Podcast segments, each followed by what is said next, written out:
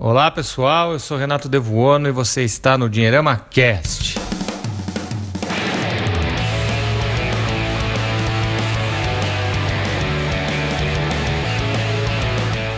O Dinheirama Cast é um oferecimento da Empíricos, a sua escolha certa para decisões financeiras inteligentes e que mudam a sua vida. E eles prepararam um relatório especialmente para você, querido ouvinte do Dinheirama Cast. Basta acessar em www www.empíricos.com.br barra dinheirama e fazer o download desse relatório. Lembrando, www.empíricos.com.br barra dinheirama. É isso aí, pessoal. Estamos de volta em mais um Dinheirama Cast. Logo, logo vamos chegar no vigésimo programa, quem diria, hein? Então vamos apresentar o nosso querido time. André Massaro, como tá você, meu querido? Eu. É isso aí, presente. É isso aí. Didio. Olá, olá, beleza pessoal? Tudo tranquilo por aqui em Itajubá? Ah, a, per a pergunta era essa. Do universo. Locutor. E está tão calor quanto São Paulo. Então. Espero que Campinas também esteja quente, senão é uma sacanagem. Cara, só quero ver a conta de luz esse mês, viu? Mas vamos lá. Ricardo Pereira. Olá pessoal, tudo bem? Mais um programa. E quantas é qual que é esse aqui, o Renatão? É o décimo? Oitavo, décimo oitavo. oitavo. E quanto que gente, as pessoas já ouviram o nosso programa? Chegamos na, chegamos na, na maioridade, em 18. Do total de pessoas, estamos chegando, já passamos de 100 mil já, cara. Opa, muito bom, então. Vamos lá. É isso aí. Pessoal, antes da gente ir adiante, vamos lembrar vocês de avaliar a gente nas plataformas iTunes, Stitcher e SoundCloud, para que o pessoal encontre mais fácil, né? Então, assim, sem querer botar pressão, mas bota cinco estrelas lá, né? E aí, quem sabe você manda um comentário pra gente e aí a gente pode ler no ar também. Então é isso daí. Não se esqueçam de avaliar o nosso querido Dinheirama Cast. Antes de irmos para o assunto do dia, eu vou abrir aqui um e-mail que chegou para o nosso querido vitaminado André Massaro. Vitaminado, hein? Essa é, vitaminado. Porque o cara, você sabe que no hangout dele ele só fala disso, né? De vitamina, de probiótico, de não sei o quê. Rapaz. Não, é um mas negócio... a gente não entende porra nenhuma de finanças mesmo, né? Então vamos fazer falar de outros assuntos. É isso aí. Então, Agora André... eu acho interessante que essa, essas perguntas têm vindo toda para mim. Cada vez mais eu tô convencido que vocês estão criando pergunta fake só pra sacanear. É, você que fala uns absurdos aí, o pessoal fica intrigado aí pra confirmar com você. Olha só, a pergunta veio, o e-mail dele é Mr. Mateus Carvalho, arroba gmail, Mateus R. Carvalho. Ele não falou de onde que ele é. Mas, Mateus, vamos ler sua, sua pergunta aqui pro André. Ele fala assim: Olá, Lembro de ter ouvido um dos, um dos episódios do podcast, não me lembro exatamente qual, sobre, a especulação, sobre que a especulação tem um papel importante para o mercado. Ele falou, não sabe quem disse, mas eu fui atrás e foi o Massaro que falou isso aí. É, não entendi exatamente como que a especulação é importante para o mercado. O investimento na bolsa, claro, entendo que é essencial. Mas vamos, com, vamos comparar um cenário onde temos vários day trades e especuladores e outro com, com todos os investidores da bolsa que são fundamentalistas ou investem em ETF. Ó, pergunta elaborada, hein, meu? É, no primeiro cenário, teremos várias pessoas cujo trabalho é ficar 24 horas acompanhando e fazendo trades. Nesse caso, as empresas da bolsa arrecadarão, arrecadarão X quantidade de dinheiro para utilizar seus próprios investimentos. No segundo cenário, não haverá nenhum trader e as empresas continuam com a mesma quantidade de dinheiro arrecadado na bolsa para utilizar em seus investimentos. Assim, as pessoas que estão por conta do day trade poderiam ser realocadas para atividades mais, mais produtivas na sociedade, porque o cenário 2 não é melhor que o cenário 1? Um? Senhor. André Massaro. Então vamos lá. Primeiro lugar, é, eu, é, essa separação de, de day trader como se fosse especulador e os fundamentalistas e outros como se não fossem especuladores, ela não está totalmente correta, tá? É, fundamentalistas são especuladores, quer dizer, qualquer seguidor de qualquer escola que não seja a, a escola passiva, assim, vai, a escola é, é do mercado é, eficiente, é especulador. Quer dizer, então seja um, um sujeito de, da linha de análise técnica, seja um sujeito é, fundamentalista, um cara de valor, um cara de crescimento, todos eles são especuladores. Então esse é o primeiro ponto que a gente tem que estabelecer. Outra coisa, e nisso ele falou corretamente, né, quer dizer, as empresas elas captam o dinheiro uma única vez, que é no momento em que elas lançam as ações. Esse é o único momento que o dinheiro vai do investidor ou especulador, não importa, não faz diferença nesse caso, para a empresa que é o que se chama no jargão de mercado primário, né, que é quando a, a, ação é lançada assim, zero quilômetro.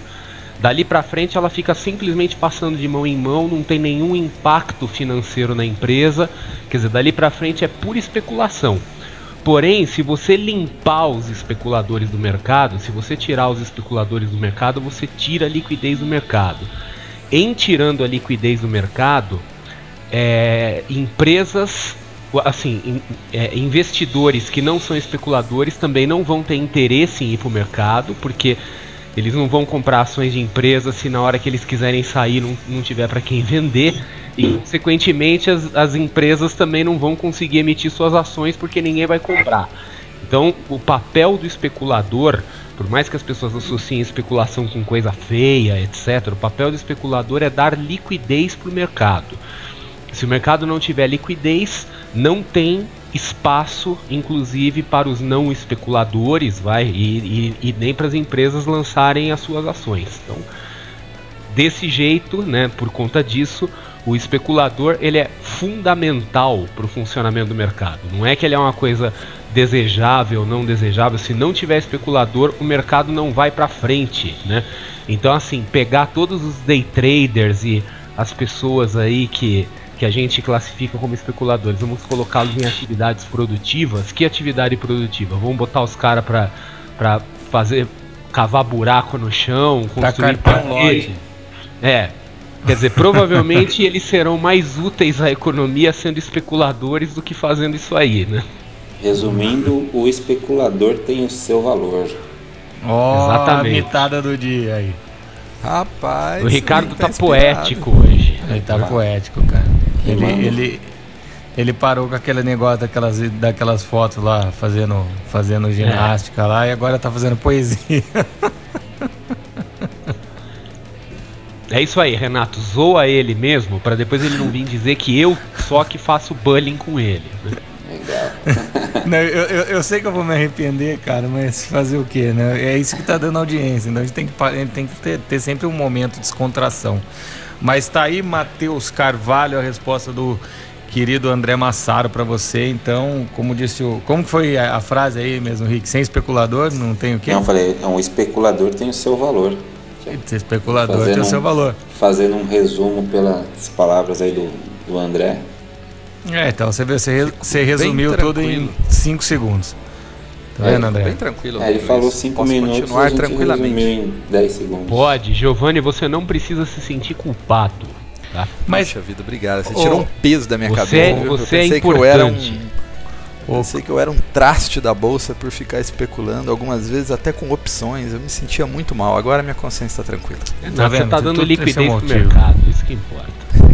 Ô Massaro, mas de, de, de, muitas maneiras, nem você falou, né? Todos são especuladores, né, cara? Até se você for pensar que até os fundos, que por mais que eles fiquem posicionados mais tempo, eles estão preocupados ali com o movimento da Não, bolsa. Especulador. Quer dizer, qualquer né? pessoa que está fazendo alguma coisa é, contando com um cenário futuro, né?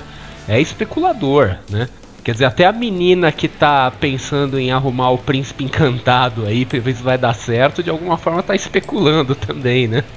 Pois é, e, e, você pode aplicar isso em qualquer realidade, né, cara? O que nós vimos, por exemplo, os, os, o movimento que, que teve nos imóveis, né, na, na última década aí, é, culminando aí na, na, em 2014 e depois da queda, foi um movimento especulativo, né, que gerou tudo isso. É, e, e é, e é curioso, essa coisa assim de arrumar atividades produtivas, né? É, é, até interessante. As, cada pessoa tem uma visão do que, que é atividade produtiva. Eu, por exemplo, agora né, neste momento que nós estamos gravando, ninguém sabe que horas são e ninguém sabe que dia é. É uma coisa secreta. Né? Ninguém sabe se a gente está fazendo isso de madrugada ou na hora do café da manhã, mas O que eu posso dizer é assim, antes de vir para cá eu estava numa reunião na bolsa, na BMF Bovespa, lá no Instituto Educacional onde eu sou professor. Era uma reunião de todos os professores, uma reunião estratégica, piada recorrente, né, pessoal fala ali, porque a, maioria das pessoas ali são do mercado financeiro, né, é, ou executivos de instituições financeiras, alguns são traders profissionais, mas todos ali são professores e, e, sempre brincando que, que é inevitável que em algum momento sempre alguém chega pra gente e fala assim, não, mas e além de dar aula, você trabalha, né?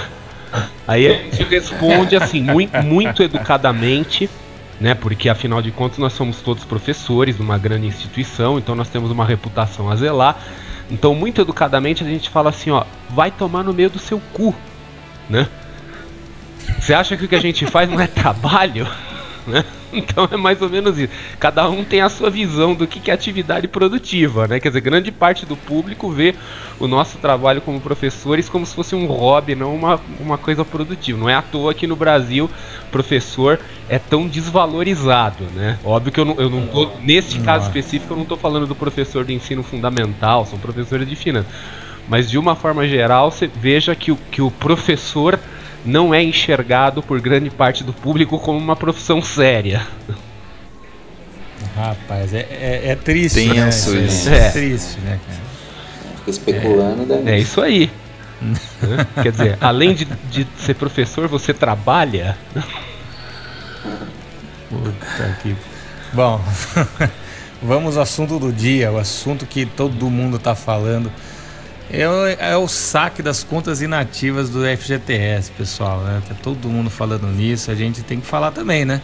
E aí, o que, que o pessoal faz com essa grana? Como é que.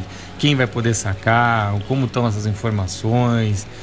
É, é, o assunto do momento, né? Hoje mesmo eu, eu, vi pelo menos uma meia dúzia de posts diferentes a respeito disso, todo, de toda sorte de, de, de, de informações, desde como fazer até para onde colocar o dinheiro. Né? Então eu queria começar, já que a gente sempre começa com o Massaro, eu vou começar com o Ricardo. Ricardo, assim, de maneira geral, no panorama geral, o que, que a gente tem para começar, para começar esse assunto do FGTS para o pessoal, para a gente daí chegar onde a gente quer, que é falar de investimentos, pagamento uhum. de dívida.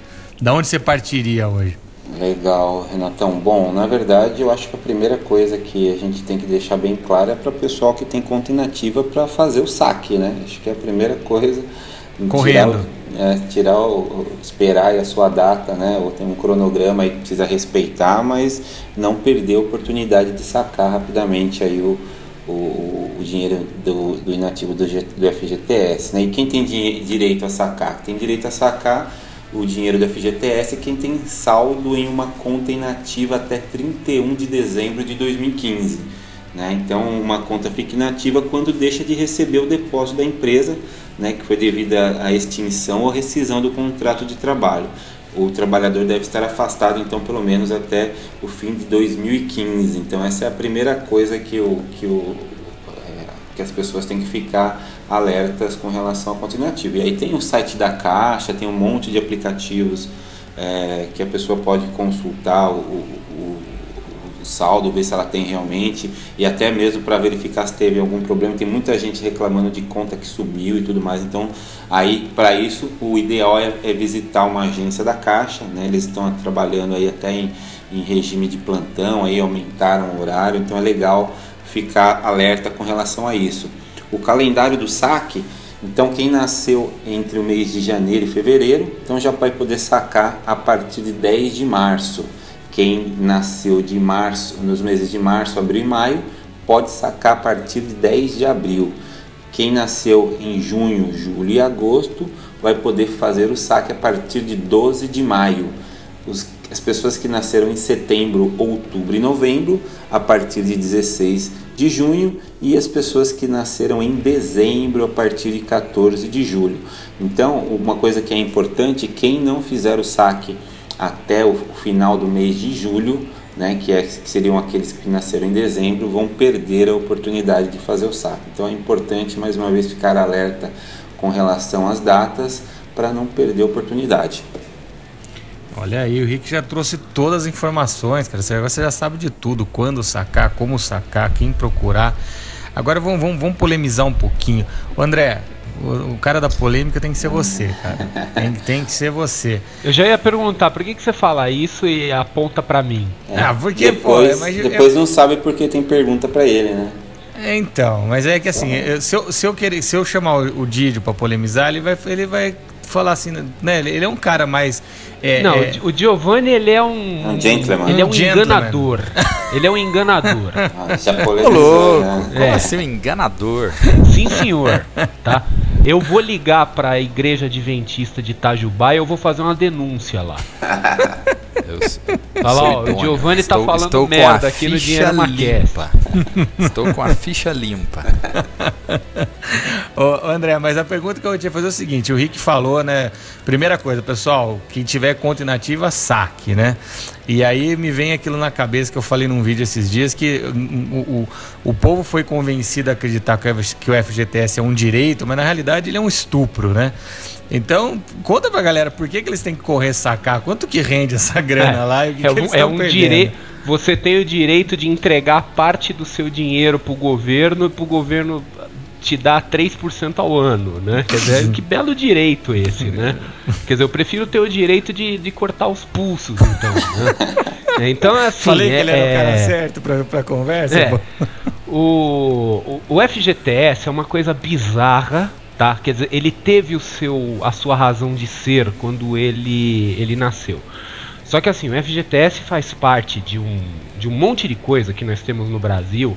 Não é só no Brasil, em outros países do mundo nós temos coisas parecidas. Que assim, são governos que assumem, que presumem que o povo a quem eles governam são um bando de imbecis. Né? São um bando de idiotas que precisam ser protegidos deles próprios. Então é, é, aquela coisa assim, o governo fala assim, olha fulano, você você é, é burro demais, você é tapado demais para você conseguir fazer sozinho uma reserva financeira. Então nós vamos fazer uma reserva financeira para você. Nós vamos reter parte do seu dinheiro que você poderia investir em outras coisas, ou você poderia simplesmente não investir, que é escolha sua. Quer dizer, se você quiser é, acender o seu forno com notas de 50 reais, a escolha é sua, o dinheiro é seu, você faz o que você quiser e você arca com as consequências da, das decisões que você toma, mas não, nós vamos pegar o seu dinheiro e vamos investir é, a uma taxa de 3% ao ano. O que equivale, é, talvez não você queimar notas de 50 reais, mas você vai queimar notas de 10, vai. Quer dizer, você vai perder dinheiro, só que num ritmo um pouco mais lento. Então assim, o FGTS é um negócio é, ridículo, ridículo né? Uma coisa antiga, uma coisa antiquada que veio do começo lá quando se se criou as, as modernas, entre aspas, leis trabalhistas do Brasil. E já está na hora, né? Quer dizer, a gente já tem que assumir que o povo tem um pouco de, de maturidade. Quer dizer, a gente deixa o povo votar, fazer essas puta cagada que fazem nas eleições aí que destrói o país inteiro. Quer dizer, para isso as pessoas são responsáveis, né? Mas o mais engraçado, tomar... André, é que, como você falou, as pessoas é. ainda encaram o FGTS como um direito, né? É, agora para tomar Benefício. conta do próprio dinheiro, elas não são responsáveis, né? Então, é, é, é um péssimo investimento. E quando começou essa história do FGTS, eu também assim fui, fui muito chamado pela imprensa, os jornalistas vêm conversar. E a recomendação logo de cara era assim: fala, olha, qualquer coisa que é você melhor. fizer com o FTS, qualquer coisa é melhor. Então fala assim: ah, mano, eu vou botar em ações. Meu, não tem problema. Quer dizer, teve gente que tirou o FGTS no, na última abertura, na última emissão de ações da Petrobras e se ferraram, tá? Ah, porque caiu, né? As ações uhum. da Petrobras caíram muito. Por outro lado, aquelas pessoas que pegaram, as primeiras que fizeram saques FGTS, saque não, né, investiram o FGTS lá atrás, há muitos anos na Vale, na Petrobras, se deram muito bem. Então, esses últimos que perderam dinheiro na Petrobras, perderam porque é um movimento natural do mercado. Aconteceu, deu azar, poderia não ter acontecido. Mas eles tiveram a chance. Né? Quer dizer, foram fazer um investimento de renda variável, acontece, às vezes você acerta, às vezes você erra. Eles erraram, tá? Não é culpa deles, quer dizer, não foi bobagem, não foi nada. É o que eu teria feito se eu tivesse dinheiro do FGTS. Falou, vou comprar a ação da Petrobras, pode cair, pode ser que eu perca dinheiro, mas por outro lado pode subir. Mas o que eu tenho de concreto na mão é a perda certa. Que 3% ao ano é perda certa. Quer dizer, você não tem risco de perda, porque a perda já é um fato consumado. Você está perdendo da inflação. Então qualquer coisa que você fizer, quer dizer, você vai investir em ações, vale a pena? Vale a pena. Você vai investir em tesouro direto? Muito a pena. É, é o, o, que eu faria hoje. Né? É, você vai usar o dinheiro para o consumo? Pode ser, é uma decisão sua. De novo, assim, a gente tem que começar a, a, a, a forçar um pouco a questão da responsabilidade individual. Quer dizer, se a pessoa quer usar o dinheiro para queimar, para fazer bobagem, a gente tem que respeitar a vontade das pessoas, a gente tem que respeitar a decisão das pessoas e depois que arque com as consequências. É, você tem dívidas e quer sacar o dinheiro para pagar a dívida, pô, é a coisa mais sensata que se pode fazer. Então você tem um montão de coisa para fazer com o FGTS e eu diria que, salvo algumas exceções, todas valem a pena. Né? Qualquer coisa é melhor. Emprestar pro cunhado? Pode ser, pode ser, né? Se o cunhado tiver ao alcance do seu braço, assim, né? Mas é, é interessante esse negócio que você falou, né, André, que os, esses governos paternalistas, né, que queriam tomar conta do povo. E aí você, você gera uma série de distorções, né? O cara ele pode votar e ferrar com o país com 16 anos, mas não pode ser preso. Né, que é um negócio bizarro. Então ele, ele ferra o país inteiro, mas ele, ele, ele não pode ser condenado, ele não responde pelos atos dele. Então é um troço. E não pode dirigir também, mas ele pode votar. Que é um, que é, que é uma, então é, é um troço que é, me irrita só de falar. E, e assim, falando um pouquinho de história, você sabe que está na moda esse negócio de falar de fascismo, né? De, e tudo mais. E por que, que eu estou falando isso? Porque a nossa CLT, por quem não sabe, vocês todos sabem, é claro. Ela tem origem fascista. Né? Exatamente, né? no governo do Mussolini. E o nosso querido Getúlio Vargas, que adorava Mussolini, trouxe a CLT copiada lá do regime fascista italiano. E então o pessoal saber que aqueles que gostam de chamar os outros de fascistas, da onde que veio a CLT, né, André? Ah, é, exatamente. Inclusive os nossos amigos, né? É, é, todo mundo sabe assim, no, nós todos aqui do Dinheiro Macast, nós somos é, pessoas ligadas à área de finanças e nós somos ligados à área de negócio. Então nós somos pró-mercado. Isso é uma coisa que não pode haver nenhuma dúvida. Mesmo do, no pró-mercado tem nuances, que nem por exemplo, eu sei que vocês três são fanboy do Donald Trump, né? Eu preciso Quer defender dizer, vocês, o Giovanni. Que, vocês queriam ficar pendurado no saco do topete e eu já tenho uma visão um pouco mais diferente, mas ainda assim todos nós somos pró-mercado, né? Quer dizer, as pessoas que são anti-mercado nem ouvem a gente, nem estão aí para aquilo que a gente fala, né? Mas das poucas vezes que a gente tem interações com pessoas anti-mercado, né? Pessoas que no espectro ideológico estão mais à esquerda, elas adoram usar aquele argumento quando a gente fala alguma coisa assim: ah, você precisa estudar história, né? Então agora é hora da gente devolver, né? Quando o sujeito vem falar, ah, não, porque são os direitos democráticos, etc., progressistas, estão falando, não, você tem que estudar história. Essa merda veio do fascismo e o fascismo é a versão genérica do nazismo. Então não vem com bullshit pra cima da gente. É isso, é isso que você tá defendendo. Dinheiro é uma cast é cultura.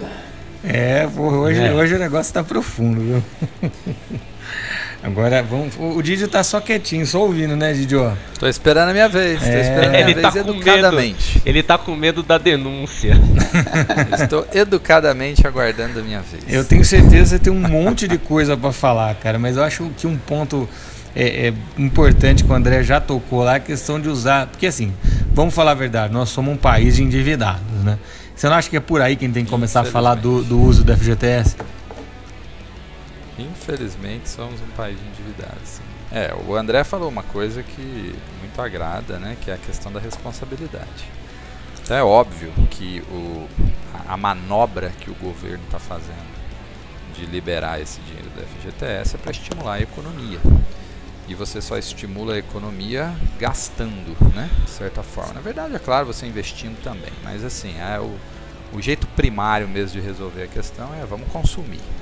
Então, o, o, brasileiro que já tem isso né, também em mente, né, ou que tem pouco cuidado com a questão de pensar no futuro, ainda que seja um futuro de curto prazo, é, a tendência é que ele realmente vá usar esse dinheiro para consumir.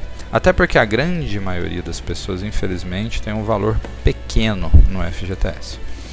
é, são poucos os que têm um, um, valor um pouco mais expressivo ali. Até porque essas pessoas que tinham, eu falo já no passado, é, um pouco mais dinheiro no FGTS já fizeram todo o possível, né, que o André também comentou, para retirar esse dinheiro de lá. Provavelmente já utilizaram para dar entrada em algum imóvel ou coisa do tipo, porque sabem que deixar o dinheiro parado no FGTS é um problema sério. Você perde valor literalmente né, perdeu o valor literalmente ao longo dos anos, porque a rentabilidade muitas vezes sequer é, ultrapassou a rentabilidade, é, a rentabilidade não, a porcentagem da inflação. Então a gente já tem um problema sério. Agora sim, dica nossa, óbvio, né, como todos nós aqui né, somos também pró-educação financeira, é que a pessoa vá fazer esse saque, procure pensar em algum tipo de investimento. Né? É, se ela não tem essa cultura, tá aí uma oportunidade para começar. Porque um outro, outro problema que o brasileiro tem, ele acha que ele tem que ter muito dinheiro para investir. E isso não é verdade. Né? Criar a cultura de investimento, né, ela não, não tem relação com a quantidade de dinheiro que você consegue guardar, seja no mês ou seja numa única vez. Né? Uma vez que você criou essa cultura, aí você vai estar até preparado para quando você tiver mais condição, mais renda, né, você fazer isso de forma mais sistemática. Claro que quem tem mais dinheiro vai ter um retorno absoluto melhor, mas não é o caso. O fato é que é uma oportunidade para se investir, para conhecer alguns produtos interessantes no mercado financeiro que, apesar do viés de baixa da taxa de juros do nosso país, ainda são muito interessantes em termos de rentabilidade. E aí, claro, eu estou falando né, principalmente da de, de, investimentos conservadores, né? E mais uma vez não tem como não tocar nos títulos públicos, né? Do Tesouro Nacional, que são produtos ainda bem legais. Né, o, o, o, Ricardo escreveu esses dias lá no Dinheirama, né, o, no, próprio, no próprio texto né, que fez menção ao FGTS, ele usou a expressão a molezinha continua, né, Rick? Isso. Porque as taxas de juros ainda estão muito interessantes, né? No, do Tesouro Direto. Então a recomendação para quem não sabe o que fazer, mas quer investir, vá de Tesouro Selic.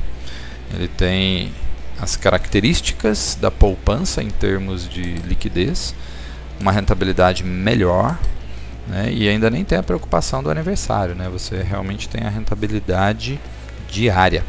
Eu só peço que tome cuidado no primeiro mês, que o ouvinte fizer o investimento, porque vai incorrer ali um imposto adicional se ele fizer o saque antes de 30 dias, que é o IOF, pode atrapalhar um bocado a rentabilidade do mês. Passou de 30 dias, já está livre desse IOF, dali para frente é só alegria. Se precisar tirar o dinheiro, tira facilmente. Mas, Giovanni, mesmo nesse caso do IOF, eu quero lembrar um detalhe importante, tá? Opa, Se o cara aí. opta por não ir pelo Tesouro Direto por causa do IOF, mas vai para a caderneta de poupança, na caderneta de poupança você tem data de aniversário, tá? Então se você tirar antes do primeiro mês, você vai perder todo o rendimento, todo.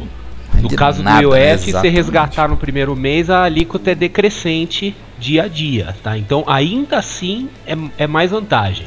Então, resum... bacana. Então, o que acho que a mensagem legal do, do Tesouro Selic é que é uma ótima opção, por exemplo, para turbinar aí com o dinheiro da FGTS a reserva de emergência, né? Sim, essa é a mensagem, né? Eu, eu brinco que o Tesouro Selic é o, é o, é o substituto natural da poupança, né? É isso aí. É, bom, antes de chamar o patrocínio, eu queria fazer uma pergunta técnica para vocês. Me fizeram esses dias das contas ativas do FGTS, a pessoa pode sacar em quais situações? Uma delas é em caso de demissão, não é isso? A segunda para uso na, na compra de imóveis até determinado valor. Tem alguma outra situação que pode ser sacada? Me perguntaram se em caso de casamento, eu não sabia dizer, não, não pesquisei, ou são só essas duas situações que se saca a FGTS das contas ativas? Eu, se eu não me engano, quando a pessoa tem uma moléstia grave, né, doença, é, câncer, algum AIDS, algumas coisas assim, também tem essa possibilidade de fazer o saque. É isso aí, pessoal. Tem... É, eu, não, eu, eu realmente não sei. Não, não vou dizer porque eu não, as que eu conheço são as que vocês já mencionaram aí. Maravilha. André Massaro. Também não, não é minha área de expertise. Até onde eu é. sei, são esses casos aí. Então, beleza. Aí, aí liga, eu quero... liga, pro, liga pro departamento de pessoal. O, liga pro DP o, e pergunta. O, o, Navarro já, ele já, já ia ter uma, uma explicação. Ah, falar nisso, nós estamos com a ausência do Navarro hoje, está com, com umas questões pessoais, mas logo ele está com a gente de novo. Vamos deixar um abraço no ar aqui para ele. É, eu também conheço. Opa, grande abraço pro Conrado. É isso aí. Eu conheço essas aí que vocês falaram também, mas de repente alguma informação nova para dar pro nosso ouvinte. Ô, Renato. Diga. O, o, completar um detalhinho só do que o Rick falou lá atrás é só o seguinte. É, até porque eu, né, sou de dezembro, né, nascimento, e aí a gente olha naquela tabelinha do FGTS e vê que é, uma coisa importante para quem justamente é, nasceu no mês de dezembro é que o prazo para se fazer o saque é muito curto.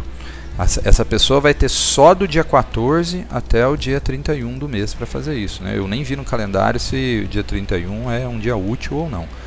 Então, para o pessoal que nasceu em dezembro, tem que ficar esperto, tem que colocar aí um lembrete lá na época, porque eles vão ter um, apenas duas semanas para resolver essa questão. E tem um motivo para isso, né? Eu estava lendo a respeito, é, em termos estatísticos, é, as pessoas que têm dinheiro no FGTS e que nasceram no mês de dezembro é, são cerca de 8% só do todo, do dinheiro que está lá. Né? Então, até por conta disso, o prazo ficou pequeno. Né? É o meu caso. Né? Então é, fica essa dica aí para o pessoal não dar mole, porque aí depois passou da data, acabou. A molezinha acaba, o dinheiro vai continuar preso, sendo corroído lá pela inflação e deixando de ser aplicado em coisas muito mais interessantes.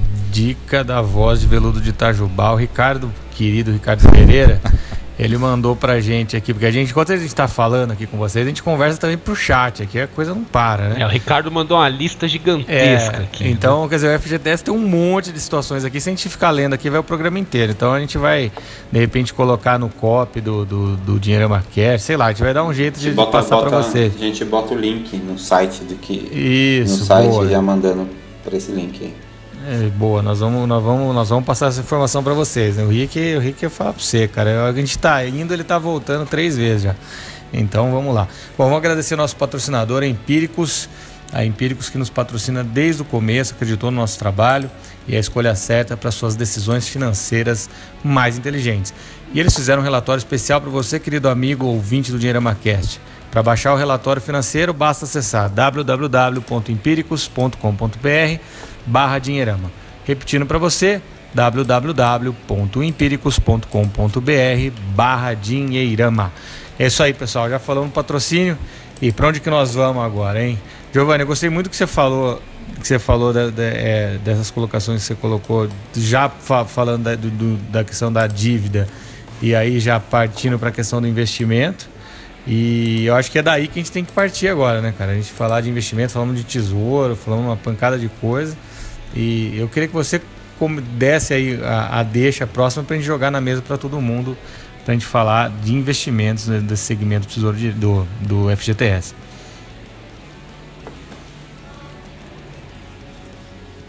exatamente para isso, para dar, dar mais dar um reforço aí, né, em algumas opções de investimentos que que as pessoas em geral podem ter. Né? Eu fiz o comentário, já adiant, me adiantei ele falei do Tesouro Selic, porque ele é o, é o mais indicado para substituir a poupança. É quando a pessoa fala, eu não sei o que eu vou fazer, eu não vou gastar o dinheiro, eu não faço ideia de quando eu vou precisar dele, se é na semana que vem ou se é daqui a 10 anos.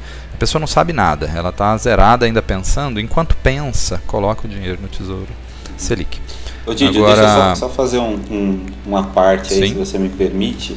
Estava assistindo claro. é, televisão esses dias e, e, fizeram muita matéria, né? Inclusive na, nas, nas agências da Caixa e perguntava para as pessoas o que queriam fazer.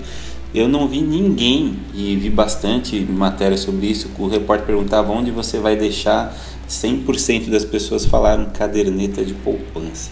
O André deixou bem claro né, que qualquer alternativa é melhor do que deixar o dinheiro no, no FGTS, mas assim é, isso é um, mostra que ainda as pessoas continuam, é, diria, é, reticentes né, em tirar o dinheiro da poupança, não, não ser mais a poupança a primeira opção de investimento do brasileiro. Pois é, quer dizer, ainda tem um trabalho enorme de informação a ser feito, né? Exato. Porque a gente fala isso bastante por aqui, o, o nosso ouvinte, é, ele também faz parte de um grupo privilegiado de pessoas que é mais esclarecido, mas a gente sabe que ainda existe uma grande massa no, no país que, infelizmente, ainda não tem acesso a esse tipo de informação, embora ela esteja disponível para todos, né, amplamente divulgado de forma gratuita. Né? A gente lamenta por isso, mas é, por outro lado a gente também vê que tem um trabalho grande a ser feito e, e estamos aí. É, eu queria também passar para o Massaro para ele dar umas dicas e comentários sobre é, alguns títulos públicos de vencimento mais longo, que isso pode ser algo interessante no que diz respeito à situação Sim, atu atual dos juros, né, que estão em queda. Dá uma Exatamente. fita aí, que é uma dica boa. 2045, ele gosta do... Não, é, é nesses dias, né? É, é, é, há pouquíssimos dias antes do momento que a gente está gravando isso aqui, foi lançado o Tesouro IPCA 2045 principal, sem juros semestrais. Eu até brincava assim nos hangouts que eu faço com o pessoal de renda fixa, tal, que eu falava assim, olha, o maior presente que eu queria era o Tesouro Selic 2050 sem os juros semestrais. Não veio exatamente o presente que eu queria, mas veio quase isso, né? Quer dizer, 45 para 50 é um bom prazo. Tudo bem, a taxa não tá mais aquele brilhantismo que já foi, né? Quer dizer, nós provavelmente nunca mais vamos pegar IPCA mais 8, como já tivemos aí. Mas novamente, neste momento, enquanto a gente está gravando, está pagando a altamente respeitável taxa de IPCA mais 5,2, tá? Para um título que vai acumular juros a essa taxa até 2045. Estamos falando de uma coisa muito razoável. Você migrou Então, seus é- 2000 Você migrou seus 2035 para os 2045? Não porque eu tô com taxas, né, que eu já peguei taxas mais antigas, né? Sim. Então eu não vou sacrificar essas taxas aí, quer dizer, eu tô falando de coisa assim que, tem IPCA mais 7, né? Coisa assim, eu não vou, eu não vou desfazer uma posição dessa aí para pegar outro título, mas Tá. assim, novos aportes, novos investimentos, eles já têm caminho certo para ir. E eu acho que, né, quer dizer, pessoas agora que estão ficando líquidas por conta do FGTS, ou mesmo por outros motivos, e estão meio em dúvida aí do que fazer, né? Quer dizer, o primeiro, o caminho natural é o Tesouro Selic sempre, tá? O Tesouro Selic é aquela coisa é, indiscutivelmente é o investimento mais seguro do Brasil hoje e aquele sujeito que ele quer ficar tranquilo, assim, vou botar em algum lugar até eu pensar no que eu vou fazer, vai pro Tesouro Selic. Mas agora o sujeito que quer fazer alguma coisa assim um pouco mais interessante, principalmente com vista ao longo prazo aí, o, o Tesouro IPCA 2045 foi um presentão, né? Eu gostei muito aí e de uma forma geral as pessoas com quem eu tenho conversado, até investidores, alunos também estão bastante animados aí, né? Muito bem. Sim, sim. E além da que a gente está falando também da, da renda fixa, claro que tem vários outros produtos na renda fixa que são interessantes também do, do ouvinte avaliar, né? Que as LCIs, LCA, CDBs, embora eh, não se encontre com facilidade taxas tão boas quanto vimos aí em meses passados, continuam sendo produtos também que dependendo da da necessidade ou da disponibilidade, da liquidez né, que o ouvinte precisa, é, continuam apresentando taxas legais também. E tem As taxas são Agora- boas, tá? As taxas São são boas, É são que a boas, gente né? acostumou com outra coisa. É, A gente acostumou com um negócio fora da realidade. e o legal dos CDBs, as letras de crédito, letra de câmbio e tudo mais, é que tem o fundo garantidor de crédito, né? De até 250 mil por Exato. CPF, que dá uma segurança bacana aí para quem está pensando em investir nesses produtos. Sim. Eu, a- é interessante, aproveitando esse gancho do, do Ricardo, acho que seria legal, assim, já que nós estamos falando tanto de tesouro direto e, e o Rick trouxe essa questão da segurança do FG do, do fundo garantidor, né, tinha, tinha um G aí, o FGC, né? É, eu acho que seria legal falar pra galera, porque assim, muita gente me pergunta sobre risco, né? E, e tem gente que não entende por que, que, o, que, o, que os títulos do tesouro têm menos risco do que um investimento garantido pelo FGC. Que tal a gente falar disso, pessoal, de maneira resumida? O que, que é o tal do risco soberano e como, como, e como é essa escala de risco do- dos investimentos em renda fixa? Bacaninha. Mas aí a gente vai passar a palavra pro gigante. Claro, gigante gosta de eu, falar eu tava esperando. Já ele- gravou um, eu tava esperando já até gravou um falar. vídeo comigo sobre isso. Não, eu queria ver o que, que vocês iam falar aí, né? Mas tudo bem. O, o Tesouro de o- os títulos públicos eles têm um, um nível de segurança maior, né, do que os títulos é, que tem garantia do Fundo Garantidor de Crédito, por uma razão muito simples. Os títulos públicos têm um aval do Tesouro Nacional, é um aval do governo de valor ilimitado, quer dizer, o valor do aval é o valor do título, o valor de face, e o governo não dá calote, né? Quer dizer, não, não, não tem essa hipótese do governo brasileiro dar calote na dívida interna, porque é, a dívida interna é uma dívida denominada em reais, a moeda nossa é, é o real, o real é uma moeda que é emitida pelo Banco Central e é uma moeda que não tem lastro, tá? Então, é, é, em situações limite, tá? Eu sei que a coisa não é tão fácil do jeito que eu vou falar agora, mas em situação limite o governo imprime dinheiro se precisar, o governo não fica sem dinheiro, né? Então, assim, a, a hipótese de um, não só no caso do Brasil, mas qualquer governo que emita títulos, que tem a sua própria moeda. Sempre lembrando, não são todos os países que emitem a própria moeda. Tá? Por exemplo, na Europa, os países da zona do euro, o único país que emite a própria moeda ali é a Alemanha, porque o euro é emitido na Alemanha. Agora todos os outros não têm controle sobre a própria moeda. Mas fora casos assim, a maioria dos países do mundo emite sua própria moeda e são moedas que não têm lastro, não tem lastro em mercadoria, não tem lastro em outra moeda. Então, um país que tem essa situação não- é, é- é- é totalmente exótica a hipótese de dar calote na dívida interna. Pode dar calote na externa, né? Afinal de contas, a nossa impressora de, de imprimir reais não imprime dólar, tá? Mas agora sim, faltou dinheiro pro governo, não, não tem isso. Isso aí é fantasia, né? Então aí tá aí, pessoal, a explicação do, do tal do risco soberano. né? Que a gente fala, o pessoal fica olhando pra nossa cara e fala, olha, a, a explicação básica é a seguinte. Se o governo quebrar, sua poupança quebrou um ano antes.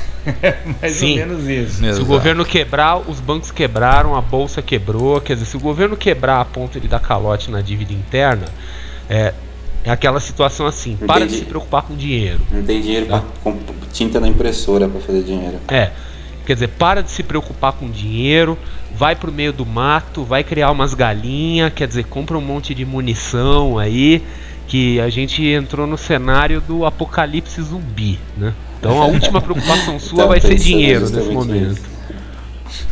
Ô, Renato, Diga, querido. sabe o que eu ia comentar também pro ouvinte no que diz respeito ao investimento? Eu vou ser um pouco abusado aqui. É, o assunto Bolsa de Valores está sendo muito comentado na mídia né, nos últimos meses E- por conta da, da alta expressiva Isso que a me preocupa muito. apresentou. Isso, ela apresentou uma alta muito expressiva em 2016 e 2017 também, né, principalmente algumas ações em específico. Então tem muita gente que está também pensando né, em, em- em entrar né, nesse, nessa seara. E é claro que o que eu estou dizendo é para a pessoa que conhece pouco de bolsa. Quando eu disse que eu vou ser abusado, eu vou dizer o seguinte: acho que é também uma oportunidade para quem nunca, nunca investiu, nunca comprou uma ação ou nem faz ideia do que fazer para comprar uma ação, que faça isso. Porém, obviamente, de forma responsável, uma quantia de dinheiro muito pequena, já que está entrando numa seara que não conhece, mas para experimentar, para poder no mínimo operacionalizar, né, poder dizer assim, eu comprei uma ação, saber como é que faz, que é algo extremamente simples, né, abrir uma conta numa corretora de valores da preferência aí do, do ouvinte hoje é algo que é feito 100% pela internet, é rápido, muito mais fácil e menos burocrático, por exemplo, que abrir uma conta de banco né? E, e aí você transfere o dinheiro para a conta da corretora como se estivesse passando, eh, fazendo um TED, né? De mesma titularidade, porque a sua conta na corretora de valores, eh, nosso caro ouvinte, é como se ela fosse uma conta sua num outro banco. Então é um processo eh, relativamente simples. Eu acho que é interessante ah, o investidor eh, conhecer porque isso pode despertar a curiosidade para que ele busque mais conhecimento né, e, e possa ter uma alternativa também para investir uma parte pequena, eu repito isso, é, um, é um, um, conselho né, de amigo, né?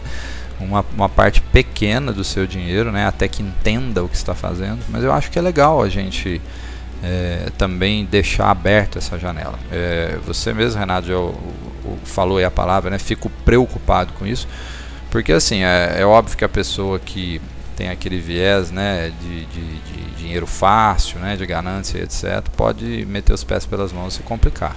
Mais uma vez, né, vai ser a decisão da pessoa, a responsabilidade dela. A proposta aqui é uma coisa totalmente diferente. Né? Eu estou querendo dizer para a pessoa experimentar. E você não experimenta uma coisa que você não conhece, né, enchendo a mão. Né? Você, muito pelo contrário, você é passo, são passos curtos, você pisa em ovos, né, faz isso com cautela. Mas eu acho prudente e queria saber a opinião de vocês. Vocês concordam comigo? Eu acho que eu estou sendo um pouco abusado aí em, falar isso para o ouvinte. É, eu, eu, eu, já vou deixar o pessoal falar, mas eu, eu me preocupa a maneira, a maneira displicente como a mídia em geral trata o assunto, viu, Didio? É, ah, dá a impressão que, que é a hora, então qualquer coisa que eu fizer na bolsa eu vou ficar rico. É essa, essa, essa é a minha preocupação. Agora, a maneira como você colocou, eu acho extremamente prudente, prudente e, e, e, também, como a gente falou no último, no últimos dois podcasts, é hora do pessoal começar, no mínimo, a, a se é, aclimatar com o mercado de renda variável, porque é, isso o Massaro falou, o Ricardo falou, quer dizer, a, a curva é descendente, então, em, em, dado momento, nossa renda fixa já não vai ser suficiente para garantir constituição de patrimônio. Agora, vamos, vamos deixar o pessoal falar também.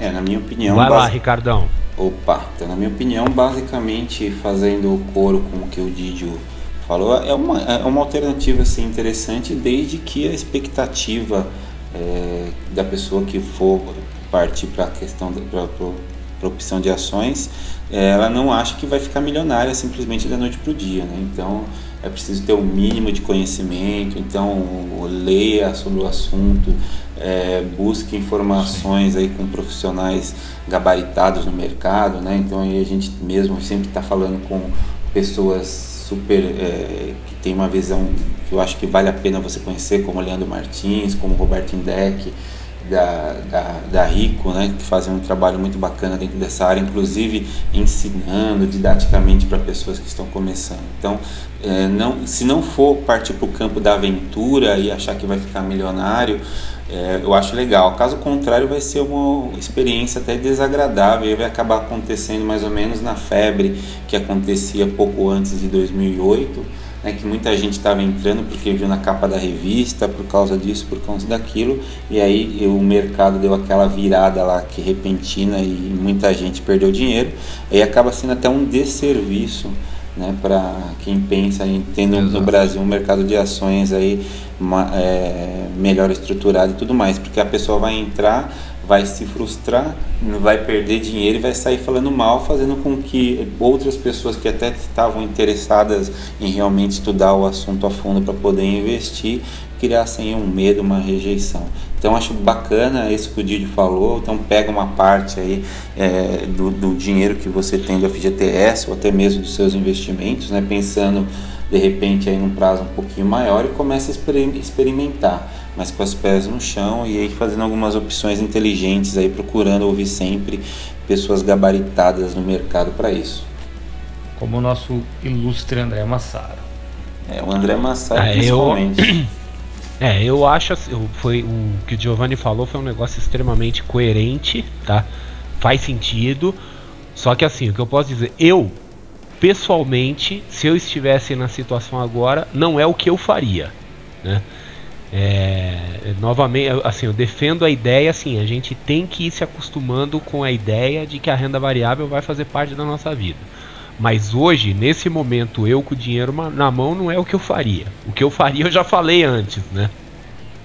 Mas você acha que nem, nem, do, nem por, por, um propósito é, didático, um propósito de aprendizado, o cara pega lá 100, 200 reais só para aprender a, a mexer no, no home broker, essas coisas? Não, se for, se for com um valor assim ridículo para fins didáticos, pode até ser, mas sem qualquer expectativa de ganho nem nada, né? Quer dizer, hoje é, na minha visão, assim, é, o, as oportunidades em renda fixa ainda precisam ser aproveitados, porque de novo, né, eu, eu, já há muito tempo venho defendendo essa visão aí e agora algumas pessoas já começam a dar um pouco de razão que assim o mercado de renda fixa ele a, assumindo que tudo dê certo no Brasil, né, é, ele vai mudar radicalmente e não vai voltar. Quer dizer, a taxa de juros ela deve cair e não volta aos níveis atuais. Por outro lado, na bolsa de valores, na, não existe esse negócio de oportunidade única. Então fala, não, se você não entrar na bolsa agora, nunca mais. Na bolsa tem jogo todo dia, todo dia tem alguma coisa acontecendo, todo dia tem alguma coisa subindo, alguma coisa caindo. Isso é legal Quem você falar, inclusive é. com, com, a, com a bolsa em baixa tem oportunidade, né? Não, exatamente. Em baixa, de lado para cima, de, de todo jeito você tem estratégias que te permitem ganhar, né? Então, é, quando, quando não tiver mais oportunidades boas na renda fixa, aí a gente vai para a renda variável e na renda variável não importa o estado do mercado. Porque se a pessoa de fato investir em conhecer o mercado de renda variável, saber como se opera das determinadas formas, que dá para ganhar dinheiro, o que ela pegar pela frente naquele momento, ela vai saber fazer. Quer dizer, se o mercado estiver em baixa, tem coisa que dá para fazer. Se o mercado estiver de lado, tem coisa que dá para fazer. Em alta, tem coisa que dá para fazer. É, dá para ganhar dinheiro de todo jeito. A única coisa que a única coisa que não dá na bolsa, que não dá para ganhar dinheiro, é você usar a, o método errado no cenário errado. Quer dizer, se você quiser operar na bolsa com, com uma estratégia de alta quando a bolsa está de lado, o negócio não anda mesmo. Exatamente. O, o, o Massaro, é, rapidinho falando de bolsa, você acha que, que dizer, a bolsa brasileira é bastante incipiente, né? Tem muita gente que defende que montar posição, como faz o Warren Buffett, por exemplo, de longo prazo e tal, aqui não é, não é, não é o caminho. Você acredita nessa, nessa ideia? É um, é um pouco, tá? O problema da bolsa brasileira é que a gente tem muito pouca empresa, né? Quer dizer, nós temos aí números redondos, 360 empresas listadas, tá? Então assim, a bolsa brasileira é uma bolsa grande em termos de volume financeiro, ela é uma das maiores do mundo, tá? Entre as 20 maiores do mundo. Mas em termos de quantidade de empresa é muito pouco. Então, se você for ver assim, ah, vamos procurar empresas de valor, né? Empresas que tenham um preço baixo em relação a um, um valor é, é um preço baixo em relação ao valor. Você encontra poucas empresas. Ah, eu quero empresas pagadoras de dividendos. Você tem poucas empresas que são boas pagadoras de dividendos. Se você vai comparar, por exemplo, com o mercado americano, com o mercado europeu. Então, assim, o nosso cardápio é muito restrito. E isso dificulta um pouco estratégias, assim, né? É, é, que você consegue ter uma boa diversificação, que você consegue fazer uma série de coisas. Então, assim, em parte esse argumento é verdadeiro, mas, mas tem bastante oportunidade interessante aqui. Maravilha. Pessoal, vou chamar o patrocínio. O Dinheirama Cast é patrocinado pela Empíricos, sua escolha certa para decisões financeiras inteligentes e que vão mudar a sua vida. O pessoal da Empíricos preparou um relatório bacana, especial para você querido amigo ouvinte do Dinheirama Cast. E para acessar o relatório e fazer o download, basta acessar o www.empíricos.com.br, repetindo www.empíricos.com.br. Pessoal, é isso aí. Estamos chegando no final do mais um Dinheirama Cast, o 18 Queria agradecer a você, querido ouvinte. Lembrando, por favor, nos avalie nas plataformas. Estamos disponíveis no iTunes, no Stitch, no SoundCloud, no Deezer e no Spotify. Uma pancada, uma pancada aí de, de plataformas. Ó, oh, o Ricardo acabou de me lembrar que faltou o, o barra dinheirama no, no, no, no, site da Empíricos. Então, lembrando, pessoal, é www.empíricos.com.br barra dinheirama, ok? Não se esqueçam, empíricos.com.br barra dinheirama. Valeu, Rick, pela lembrança aqui no, no chat. Aqui é ao vivo, aqui a gente vai, vai falando aqui, assim vocês veem Quem que. Quem sabe faz frescura. ao vivo. é isso aí, pessoal. É isso aí. Então, ó, lembrando, estamos disponíveis nessas plataformas, avaliem a gente e vamos agradecer aqui o nosso time, começando pelo André. André, deixa seu recado final de boa, de boa eu falando aqui de novo, cortando. André, boa deixa noite, recado... é meio-dia é... agora. Puta que pariu. André, recado tá pessoal vendo? aí, deixa, deixa seu tchau pra galera. São duas horas da tarde, são nove horas da noite agora. Né? É, o, o, o, meu recado é o seguinte: nós estamos chegando no programa número 18, tá? Quando a gente começou esse negócio, a gente não tinha a menor noção do que a gente estava fazendo, que de certa forma a gente continua não tendo, tá? Mas a gente é insistente, nós somos brasileiros e a gente não desiste nunca. Então, assim, a ideia é a gente continuar, né? Nós estamos go pegando gosto pela coisa e e eu quero aproveitar, assim, já que o pessoal tá começando a ficar mais animado, mais desinibido, tá mandando perguntas para nós, né?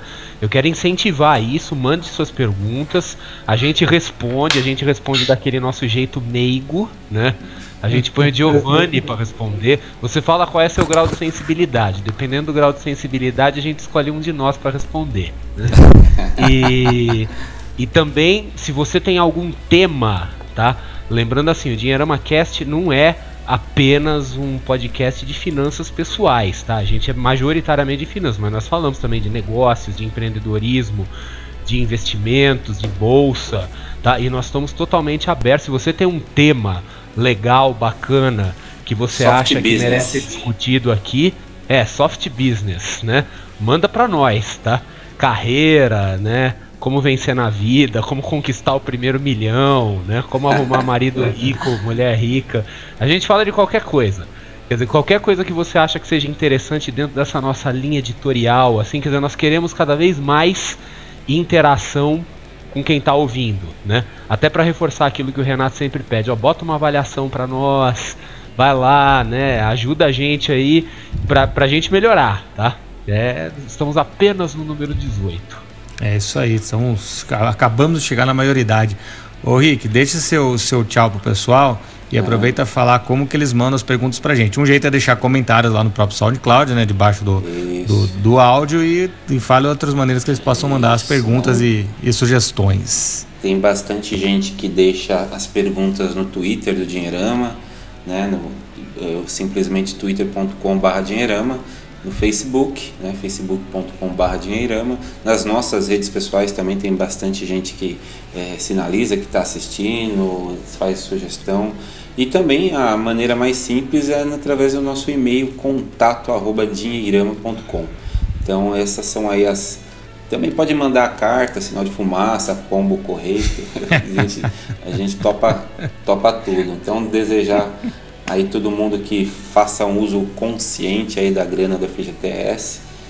E na próxima semana estaremos de volta aí com mais polêmica com o senhor André Massaro, o homem polêmico do Dinheirama Cast. É, eu, né? é. Giovanni, voz de veludo de Itajubá, centro do universo, deixe seu tchau pro pessoal deixo o meu tchau pro ouvinte e reforço aquilo que eu comecei falando lá atrás. Tem algo interessante nesse processo de liberação do FGTS, que é, de novo, o governo dando a oportunidade para que cada um de nós sejamos 100% responsáveis pelo uso desse recurso que é nosso, que foi trabalhado em algum momento e agora está voltando para, no, para, para as nossas mãos.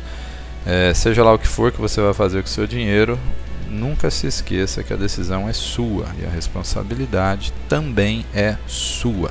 E isso é algo que gera maturidade, crescimento, é algo importante. Então, haja de forma responsável. Esse é o meu recado para o ouvinte. É isso aí. Obrigado, pessoal. Obrigado, André. Obrigado, Ricardo. Obrigado, é Giovanni. Opa, abraço, gente. Vamos deixar um abraço para o Naval. Desejo você, querido ouvinte, Vida plena, vida próspera. Um abraço. Tchau. Valeu. Tchau, tchau.